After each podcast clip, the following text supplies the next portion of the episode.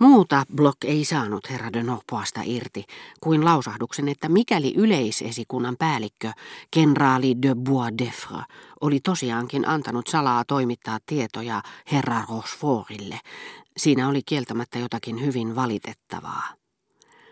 Te voitte olla varma siitä, että sotaministerin on täytynyt ainakin in petto manata esikunnan päällikkönsä alimpaan kattilaan. Julkista moitetta ei mielestäni olisi voinut pitää liioitteluna. Mutta sotaministeri puhuu asiasta varsin suorasukaisesti interpokulaa. Sitä paitsi on tiettyjä aiheita, joiden ympärille on hyvin varomatonta kehitellä kohua, jota ei sitten pystykään pitämään hallinnassa. Mutta ne asiapaperit ovat selvästi väärennöksiä, sanoi Block. Herra de Norpoa ei vastannut, mutta teki sen sijaan tiettäväksi, ettei ensinkään hyväksynyt prinssi Henri d'Orleansin esiintymistä. Sitä paitsi se on omiaan vain häiritsemään istuntosalin rauhaa, herättämään mielenkuohua ja liikehdintää, mikä taholla niin kuin toisellakin olisi yksinomaan valitettavaa.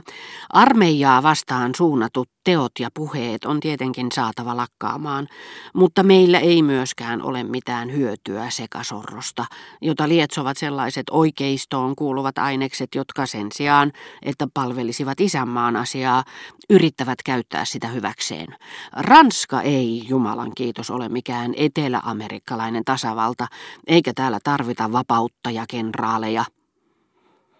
Blokin ei onnistunut saada häntä puhumaan Reifysin syyllisyydestä, eikä myöskään ennustamaan, minkälaiseen tuomioon parastaikaa vireillä oleva siviilioikeudenkäynti mahdollisesti päättyisi. Sitä vastoin herra Dono puolle tuntui tuottavan mielihyvää tuomion seurausten yksityiskohtainen setviminen. Jos se on raskauttava, hän sanoi, se luultavasti kumotaan, sillä on harvinaista, että oikeusjutusta, jossa todistajalausuntoja esiintyy näin paljon, ei löydy yhtään sellaista pykälää, johon asianajajat pääsevät tarttumaan. Palatakseni vielä Henri d'Orleansin aiheuttamaan välikohtaukseen, sanon vain, etten oikein usko sen olleen hänen isänsä mieleen. Luuletteko, että Chartres on Dreyfusin kannattaja, kysyi Herttuatar hymyillen, silmät pyöreinä, posket rusottaen, nenä teeleivoksissa, kasvoillaan korostetun kauhistunut ilme. En suinkaan. Tarkoitin vain, että koko suvulla on ainakin tässä haarassa poliittista tajua jota hienoimmassa ilmenemismuodossaan saattoi ihailla prinsessa Clementinissa ja hänen pojassaan prinssi Ferdinandissa, joka on säilyttänyt sitä kuin kallisarvoista perintöä. Bulgarian prinssi ei ikinä olisi mennyt syleilemään komendantti Esterhazyta. Hän olisi mieluimmin syleillyt tavallista rivimiestä, mutisi Madame de Germant, joka illasti usein bulgarialaisen kanssa Villen ruhtinaan luona, ja oli vastannut, kun tämä kerran kysyi, oliko hän mustasukkainen, olen, monseigneur, teidän rannerenkaillenne. Menettekö te tänä iltana Madame de Saganin tanssiaisiin, kysyi herra de Norpois markiisittarelta, lopettaakseen siihen paikkaan keskustelun blokin kanssa – Tämä oli tehnyt pikemminkin edullisen vaikutuksen lähettilääseen, joka uskoi meille myöhemmin hiukan naivisti, luultavasti blokin kielenkäyttöön jääneiden, tämän siinä vaiheessa jo hylkäämän uushomeerisen muodin vaikutteiden takia, Aika huvittava tuo hänen vanhoillinen, hiukan juhlallinen puhetapansa. En ihmettelisi, vaikka hän sanoisi viisaat neitsyet Lamartinin ja Jean-Baptiste Rousseau tapaan. Se on aika harvinaista nykynuorison keskuudessa ja oli sitä jo edellisen sukupolven nuoruudessa. Me taas olimme romantiikkaan taipuvaisia.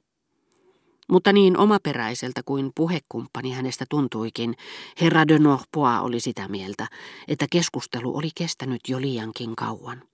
Ei, ystävä hyvä, minä en enää käy tanssiaisissa, vastasi markiisitar hymyillen kaunista vanhan naisen hymyä. Oletteko te kaikki menossa sinne? Se sopii teidän ikäänne. Hän jatkoi katsoen vuoron perään herra de Châtelleraulta, tämän ystävää ja blokkia. Ei silti, kyllä minutkin on kutsuttu, hän sanoi ollen piloillaan olevinaan ylpeä siitä. Minua jopa käytiin kutsumassa. Kutsuja oli Saganin ruhtinatar itse. Minulla ei ole kutsukorttia, sanoi Block siinä toivossa, että rouva de Villeparisi antaisi hänelle kortin, ja ajatteli, että Madame de Sagan olisi varmaan onnellinen, jos saisi ottaa vastaan sellaisen naisen ystävän, jota oli käynyt henkilökohtaisesti kutsumassa. Markiisitar ei vastannut mitään, eikä Block palannut asiaan, sillä hänellä oli mielessään paljon tähdellisempää puhuttavaa, ja hän oli juuri pyytänyt sitä varten tapaamista, ei seuraavaksi, vaan sitä seuraavaksi päiväksi. Kuultuaan nuorten aatelismiesten sanovan, että he olivat eronneet Ryyrua Jallin klubista, koska sinne pääsi vain kävelemällä ovesta sisään, hän oli päättänyt pyytää Markiisitarta tukemaan omaa jäsenyyttään. Mutta eivätkö he ole vähän puolivillaisia, vähän keikailuun taipuvaisia nämä sagaanit, hän kysyi purevasti. Ei sinne päinkään. Kyllä he edustavat parasta, mitä meillä siinä lajissa on tarjolla, vastasi herra d'Argencourt, joka oli omaksunut kaikki pariisilaissanonnat. No siinä tapauksessa, sanoi Block puoli-ivallisesti. Se on varsinainen seurapiiritapahtuma, kuuluu niin kuin sanotaan huvikauden kohokohtiin. Madame de Villeparisi sanoi hilpeästi Madame de Germantille, mitä arvelet, Ovatko Madame de Saganin tanssiaiset suuri seurapiiritapahtuma? Sitä täytyy kysyä joltakulta muulta kuin minulta, vastasi Hertoatar ivallisesti. Minä en ole vielä päässyt perille siitä, mikä on suuri seurapiiritapahtuma. Seurapiireihin liittyvät kysymykset eivät todellakaan ole minun vahva puoleni. Ja minä kun luulin, että asia on aivan päinvastoin, sanoi Block, joka kuvitteli, että Madame de Germant oli tosissaan. Herra de Norpoin kauhuksi Block esitti hänelle vielä monta Dreyfusin tapaukseen liittyvää kysymystä. Lähettiläs julisti, että päällisin puolin Eversti du Paty de Clon vaikutti hänestä hieman höyrähtäneeltä intoilijalta, jonka valitsemista johtamaan niin arkaluontoista asiaa kuin tutkintaa, joka vaatii kylmäverisyyttä ja harkintakykyä, ei ehkä voinut pitää onnistuneena. Minä tiedän, että sosialistit vaativat hänen päätään oikein huutamalla, niin kuin myös vangin välitöntä vapauttamista Pirunsaarelta. Mutta uskoisin, että meillä on vielä muitakin mahdollisuuksia kuin antaa johdattaa itsemme herrojen Gero Richard ja kumppanien Gaudiumin soliin. Tämä oikeusjuttu on ollut luonteeltaan oikea mustepullo.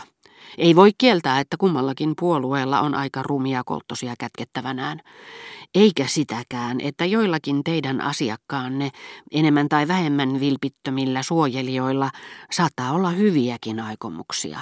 Mutta tehän tiedätte, että tie helvettiin on niillä kivetty, hän lisäsi viekkaan näköisenä.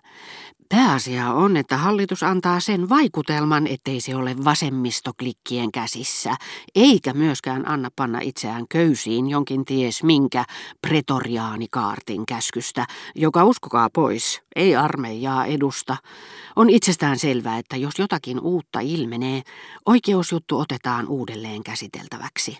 Se on johdonmukaista ja ilmiselvää. Revision vaatiminen on avoimen oven avaamista väkivalloin. Sinä päivänä hallitus tulee kyllä sanomaan selvät sanat, muutenhan se heittäisi hukkaan, päästäisi käsistään oleellisimman etuoikeutensa.